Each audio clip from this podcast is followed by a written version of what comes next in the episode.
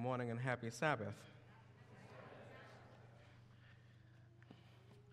Uh, such a pleasure to be here with you this morning. And uh, we have been talking about storms uh, this morning, all throughout this day. And, and so we'll continue to do that, but instead of uh, doing a more seminar format as we've done the previous two presentations, uh, I I'm going to preach. That's okay. So, uh, so uh, feeling good. The 11 o'clock, we'll go ahead and get into the word a little bit. Uh, so, uh, JJ and I have something in common, which is uh, to visit all 50 states. And, uh, and so that's something that is definitely on my list as well. And by God's grace, this summer I would cross that line in, in visiting all 50 states. So I'm going to do a road trip with the boys. Um, we're going to hit up the Northwest uh, and, and, and, and, Midwest. And I've never had a reason to go to Montana, Idaho, and North Dakota. Um, so you just have to decide. So, uh, so we're to go and, and, uh, and drive around and have a good time, visit the parks, um, and, and uh, go see Mount Rushmore and some of those other great things. So, so good times there. So definitely an admirable goal. And I definitely need to talk with uh, Ms. Boyd here about the Israel trip. In a couple years, don't want to be on that list. So I definitely am excited about that. Um, okay, uh, if you don't mind, let's have a word of prayer and then we'll go ahead and move into our message. Our Father and our God, Lord, we are grateful for the way that you've been with us thus far, and, and we ask that you would continue to be with us as we open up your word this morning. Uh, continue to give us wisdom and an insight. In Christ's name we pray. Amen. So, this morning, those who uh, traversed early and got here for the morning manna, uh, we talked about storms. And we used storms as an acronym, which stood for situations that overwhelm the resources needed to maneuver or manage a challenge successfully. And we identified the operative word as being resources. And we identified those resources as being capacity and cap- uh, competency and community. And then in our last session, we talked about what are the most common uh, reasons that storms develop. Can I move around? Is that okay? Okay.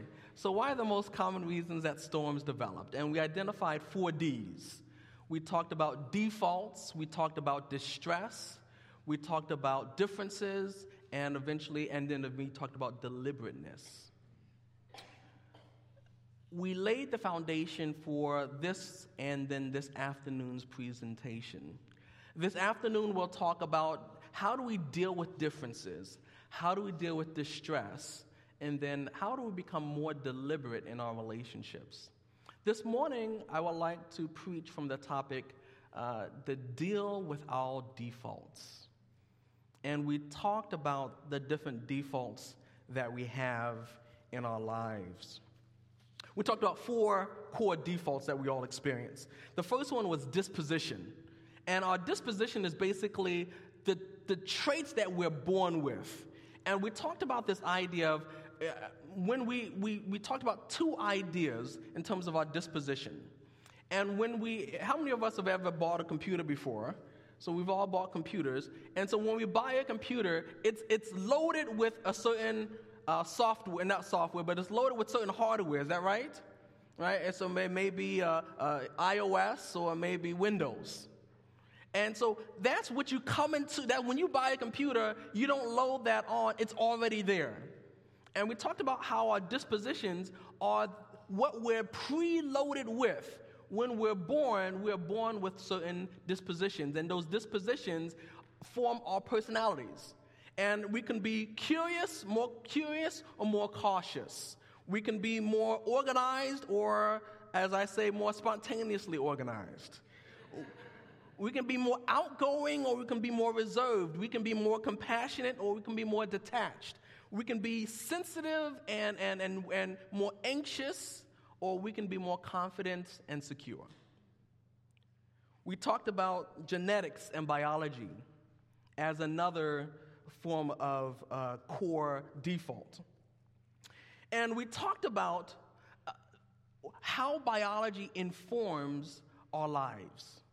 We talked about that there's actually about 324 genes that have been identified that determine whether or not you're a morning person or a night owl. As a matter of fact, in 2017, the Nobel Peace Prize was given to three biologists who identified the period gene, which was a gene that would identify whether or not someone be, would be more likely to be a morning person or an evening person. There's an oxytocin receptor gene that would let you know that if you have a higher uh, uh, uh, presence of that oxytocin receptor gene, you tend to recognize people's faces and remember names better. That was very encouraging to me because I forget people's names all the time.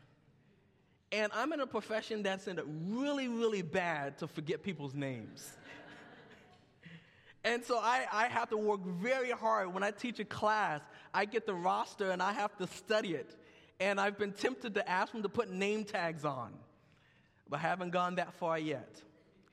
But i am so envious. I'm so envious of people who can remember a face just like that.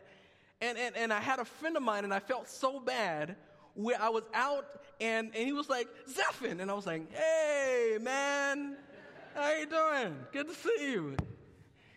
And he knew everything. Remember this and remember that? And I was like, sorry, man. It turned out he knew me from fourth grade. I had no recollection of this guy at all. So I, I, was envious.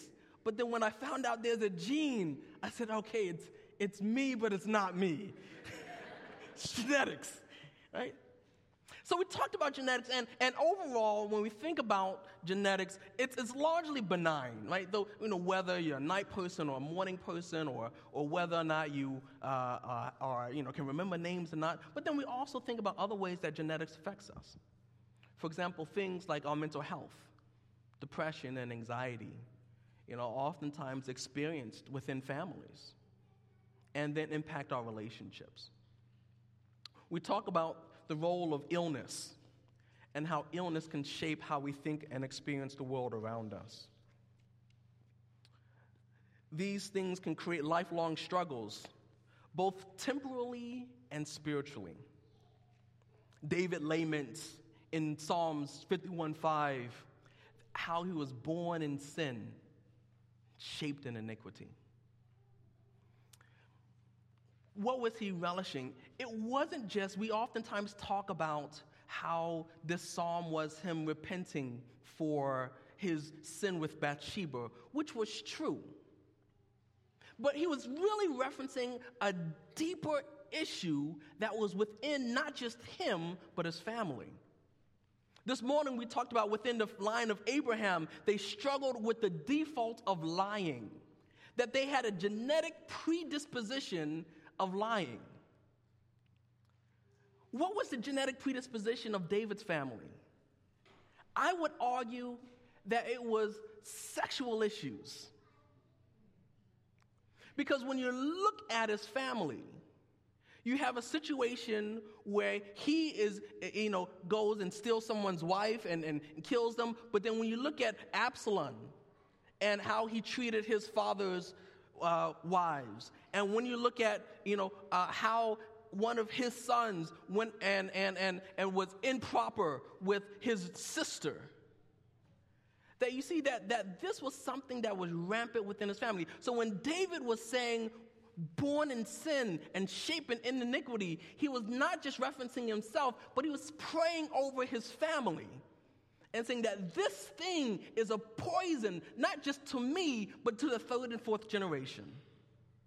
The book Ministry of Healing puts it this way Many have battled against strong hereditary tendencies of evil unnatural cravings, central impulses were their inheritance from birth. Ministry of Healing, page 11, um, uh, chapter 11, page 153. Patriarchs and Prophets puts it this way As a rule, children inherit the dispositions and tendencies of their parents. The the, the, they imitate the example so that the sins of the parents practiced by children from generation to generation. The inspired pen echoes Holy Scripture that the sins of the father are indeed passed down to the third and fourth generation. Exodus 34 7, Numbers 14 18, Psalm 79 8, Psalms 109 14, Isaiah 65 6 and 7 all speak to how we literally pass on this genetic code to sin. Even now, the things that I have to admonish my boys for were the things that I did myself as a child. The things I see them struggle with are the things that I have struggled with. And, and so, even if you have felt like you have gotten the victory and moved forward, even through your genetic DNA, we pass these things on. God is saying, What do we do about this situation? Then we talked about the default of our environment. Where and how we are born and raised has a significant influence on how we see and experience the world. Was the environment rich in resources or was there scarcity? Me and my wife were talking last night about you know, her being raised uh, in, in, in low income housing in a low income area and how that has influenced her ideas around money. How was it when we think about the ways that we were raised and how does that influence our personalities? How does that influence our values? Did we grow up in a warm and nurturing home, or was our homes cold and critical? Was it stressful and chaotic, or was it calm and stable? How do these things then influence? Are we afraid to love? Are we so afraid of being hurt and are we so afraid of being vulnerable that we won't let ourselves open up to somebody else? At the first sign of, of, of, of, of, being vulnerable, do we run? Do we become critical and push them away because we are more afraid of being hurt than being loved? We talked about in the early service how Adam and Eve, as they were hearing God's voice in the garden, they hid. And, and I drew the parallel that, that 1 John 4 8 says that God is love. And so, so essentially, what was happening is as they were hearing love call, they said, We became afraid and hid. Why did they become afraid and hide? Because they said, We were afraid of, of what love would do to us. Many of us uh, struggle because of the challenges we've experienced in our environment. Finally, we talked about experiences. And, and while our environment and our experiences can be related, they are different. I can be raised in a very strong home, as I made the point, and supportive environments still have negative or difficult experiences that significantly shape how I see the world and interact in relationships. Similarly, I could have been raised in a very challenging environment and had experiences that shifted how I approach life and relationships. What is most important about experiences as well as our environment is not the environment that I was raised and not the stress, but rather the impact of the stress, the impact of the environment on our nervous systems, and the impact on how we see the world around us. How many of us have heard of this uh, term adverse childhood experiences. Anybody who's heard that? A few folks. So, adverse childhood experiences, it, it, talks about this idea of the role of environment and experience. And it talks about a child that's been raised in an environment where there's high stress, divorce, incarceration, abuse, and violence. That those individuals are significantly more at risk of developing physical illnesses as they get older the increased risk of developing mental health illnesses that grow older, that if you have four or more of these, of these adverse childhood experiences, that your life expectancy actually decreases. And, and, and trying to understand an explanatory model for this, what they started to conclude is that the experiences themselves basically push the, the nervous system of those individuals into a chronic fight or flight mood. And being in a chronic flight and fight, a fight and flight mood basically taxes the, the, the nervous system and the body so much so that I become more susceptible to disease. But what's interesting is it's not just stress as a child that we're impacted by. That, that, that any stress that is chronic can have the same effect on us. And so we have the work of David Williams out of Harvard University who have studied the role of discrimination. And, and, and, and looking at, you know, there was a question for many years about when you look at a lot of minorities that, that if you were just to equalize education and income, all of a sudden all of the other health disparities would go away. But what they found, and it was by mistake that they found it, is that, that, that as they studied and they removed this idea of education and income, minorities were still getting sicker and dying sooner.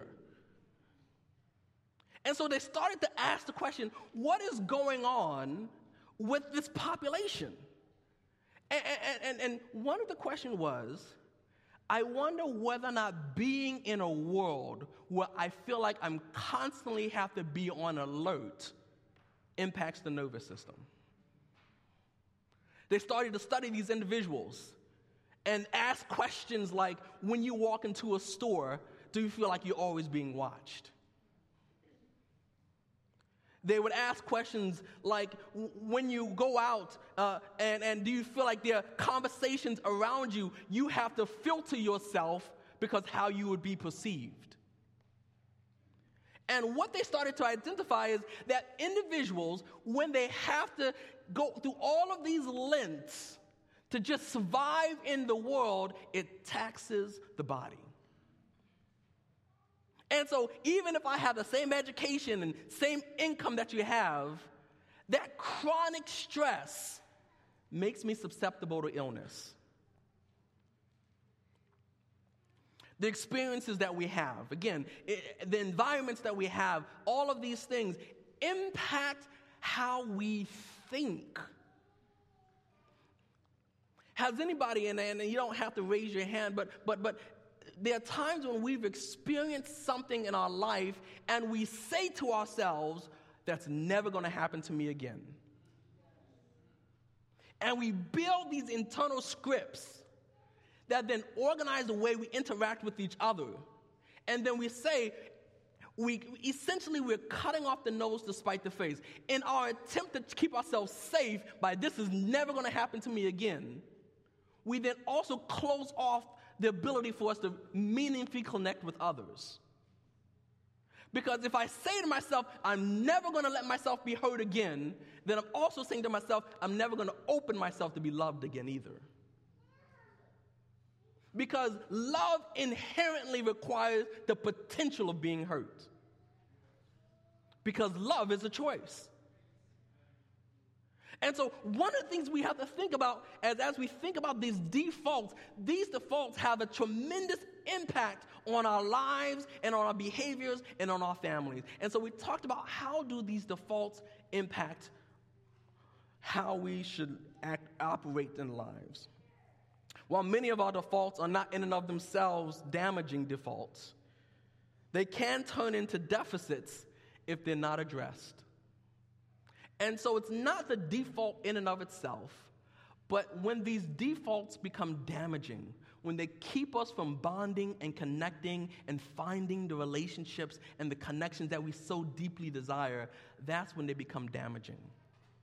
When our environment causes us to be anxious or avoidant, when our environment causes us to be emotionally dysregulated, when our environment causes us to not have the skills to navigate relationships, that's when we start having issues.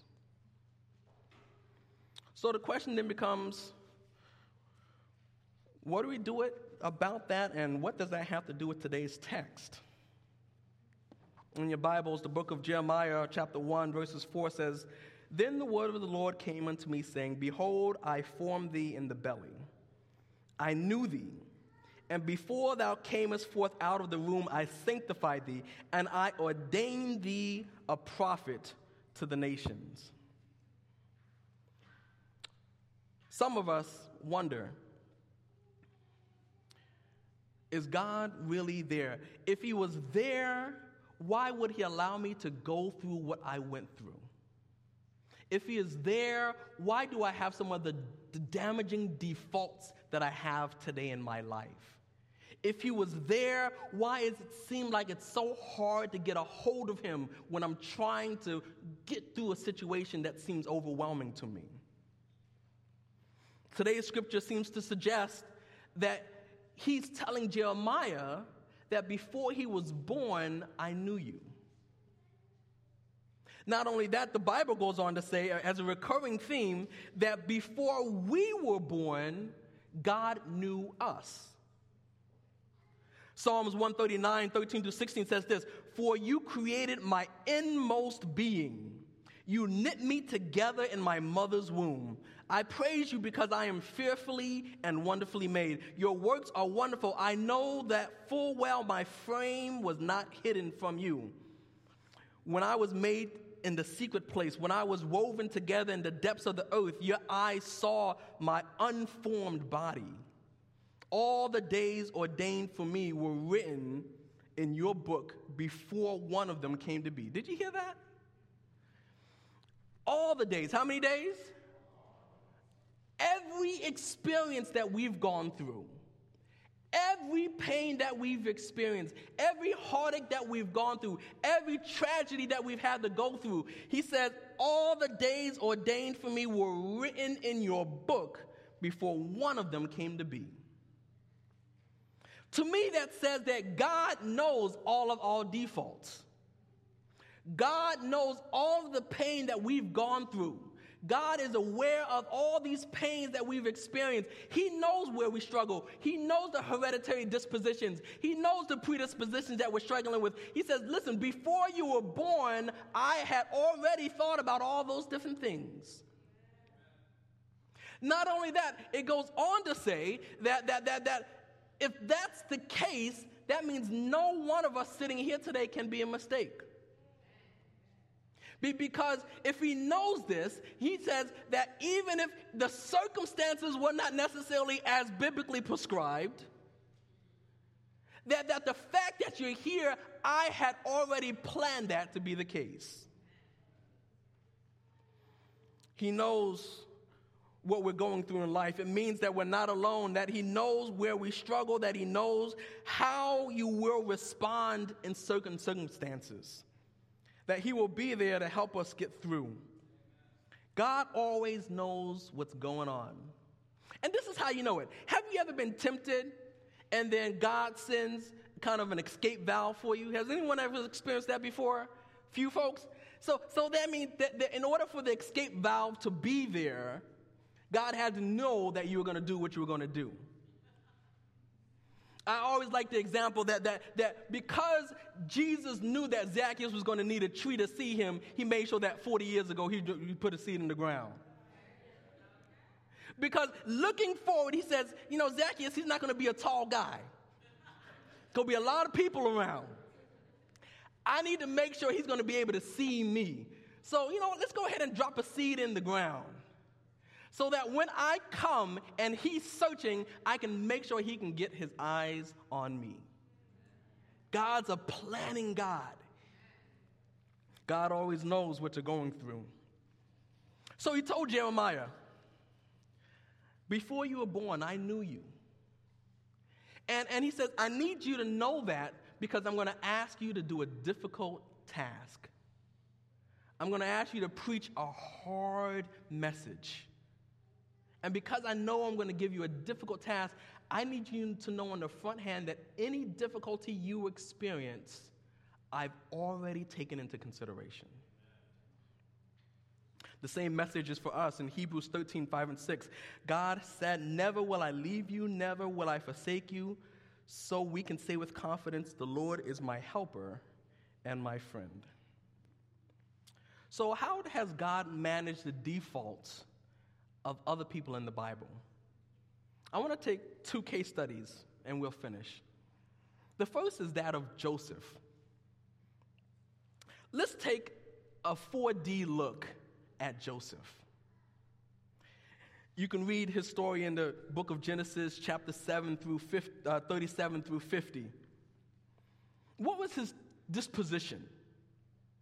His disposition was he was consistent, he was organized, he was reserved, compassionate, and secure.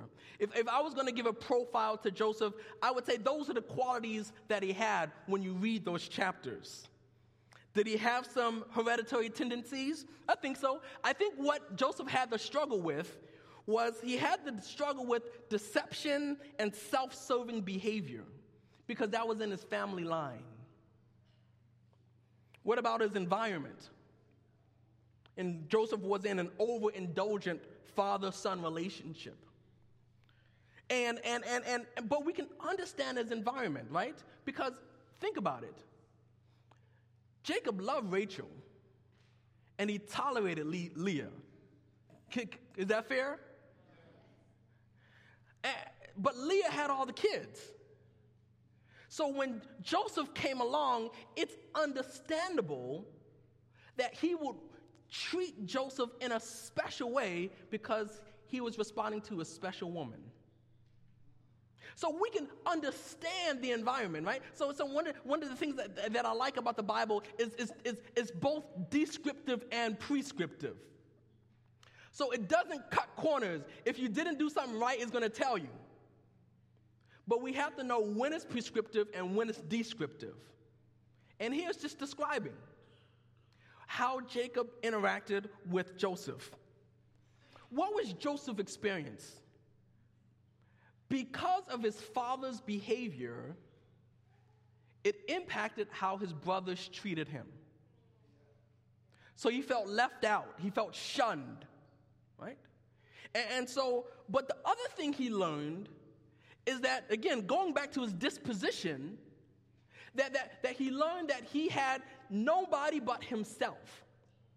So he learned to stand alone in adversity. So, so that's his profile.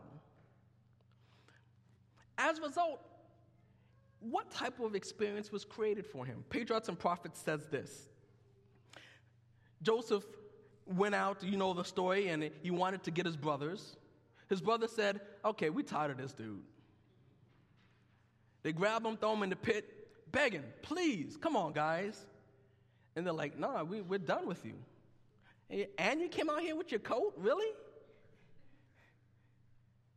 The Ishmaelites come. They say, you know, okay, let's not kill him, let's sell him. They sell him, still begging and screaming, come on, guys, I'm your brother.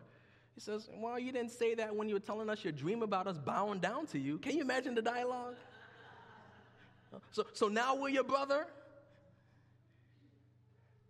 So on the way to Egypt, this is where the, this is where the pen of inspiration picks up. He says, But in providence of God, even this experience, and this is the experience when he's now on his way to Egypt, was to be a blessing to him. He had learned in a few hours that which years might not have otherwise taught him.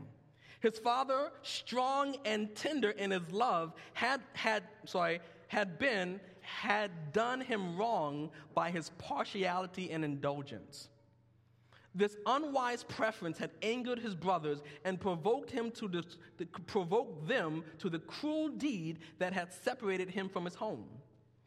Its effects were manifest in his own character. Faults had been encouraged that were now to be corrected. He was becoming self sufficient and exacting.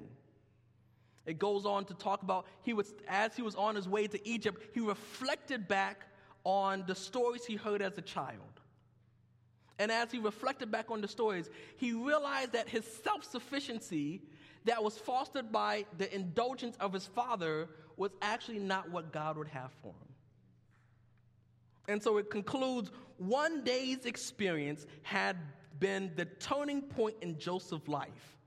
Its terrible calamity had transformed him from a petted child to a man, thoughtful, courageous, and self possessed.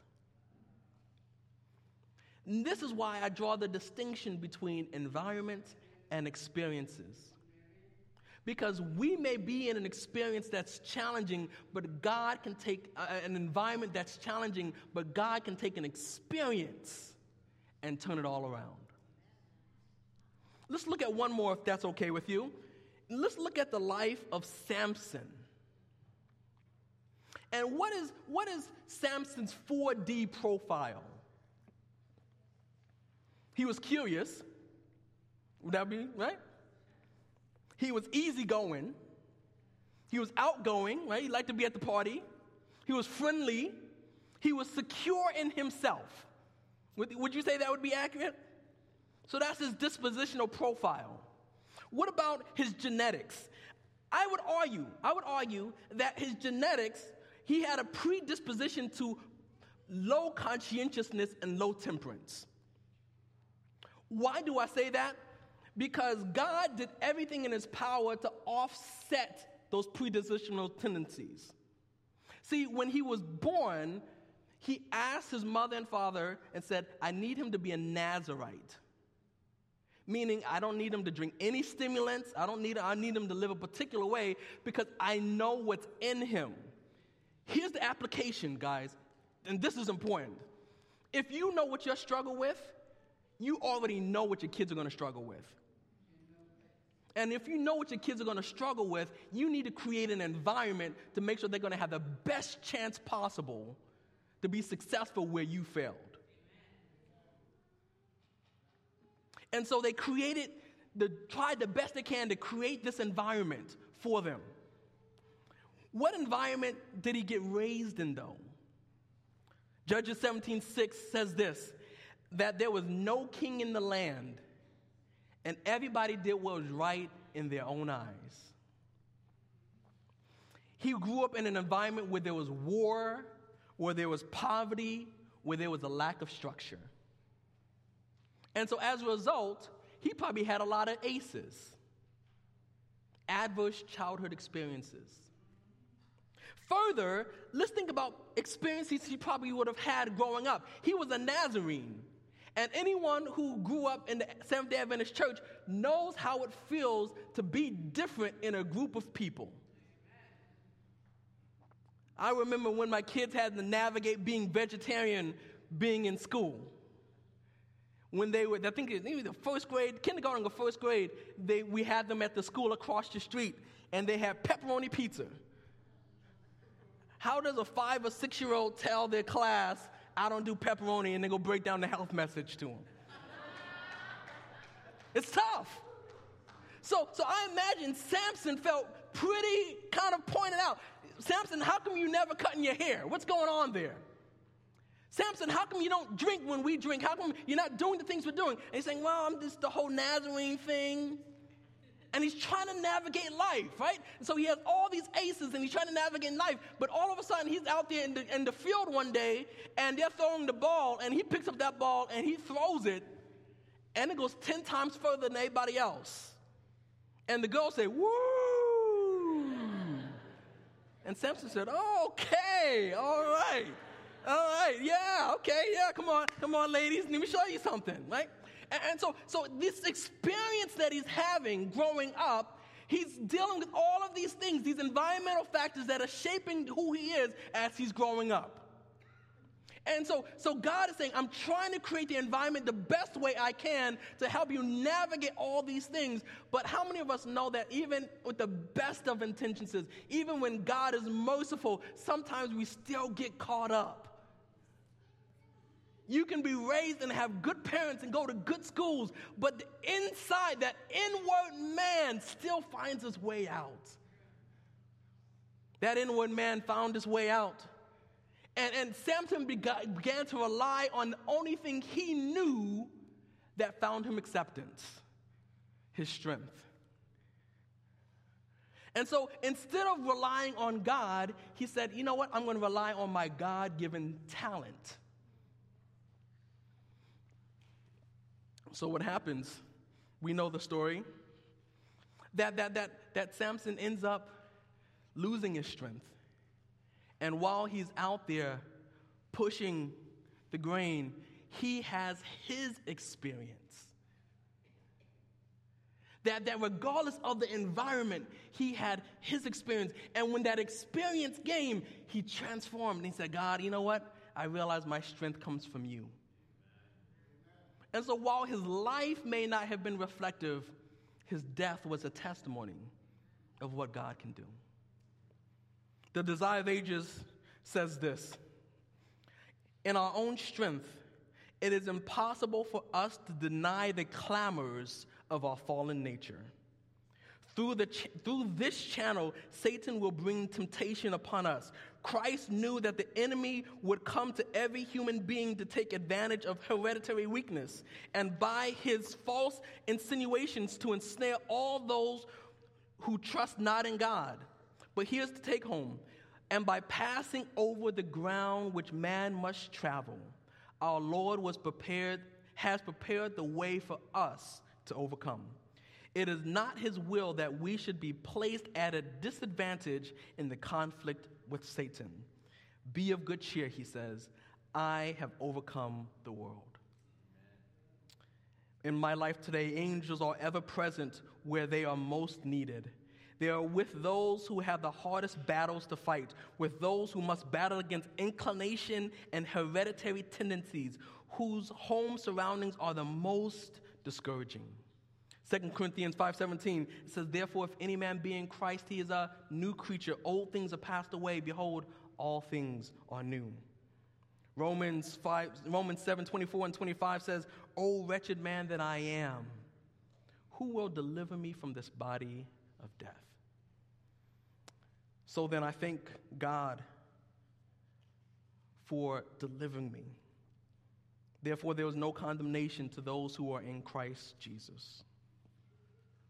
So, as you reflect on your defaults, your experiences, your environment, know this that He will be a father to the fatherless, He will be a mother to the motherless, He will be our peace and security in the midst of chaos and adversity. He will show us love where we have only experienced pain, neglect, and hate.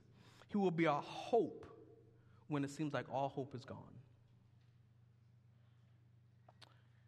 I don't know what defaults that each of you may be experiencing today.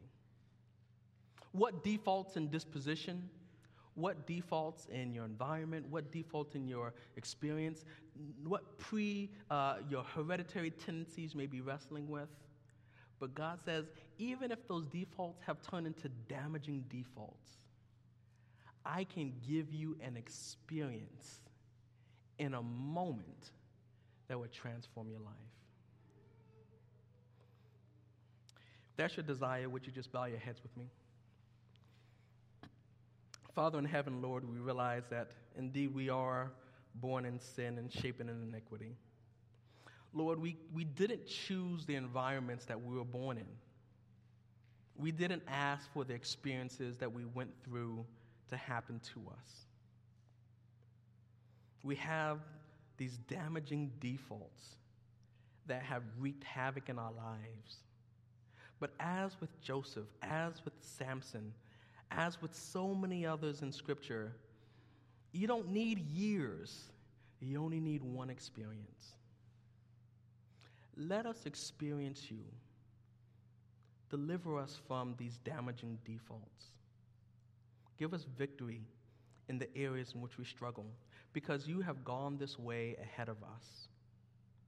Keep us closely tied with you. Lord, be with our relationships and how our defaults come in and, and, and create these storms that we get into. Help us to be able to be mindful and understanding and aware so that we may be able to have the relationships that you desire for us to have. We ask all these things in Jesus' name.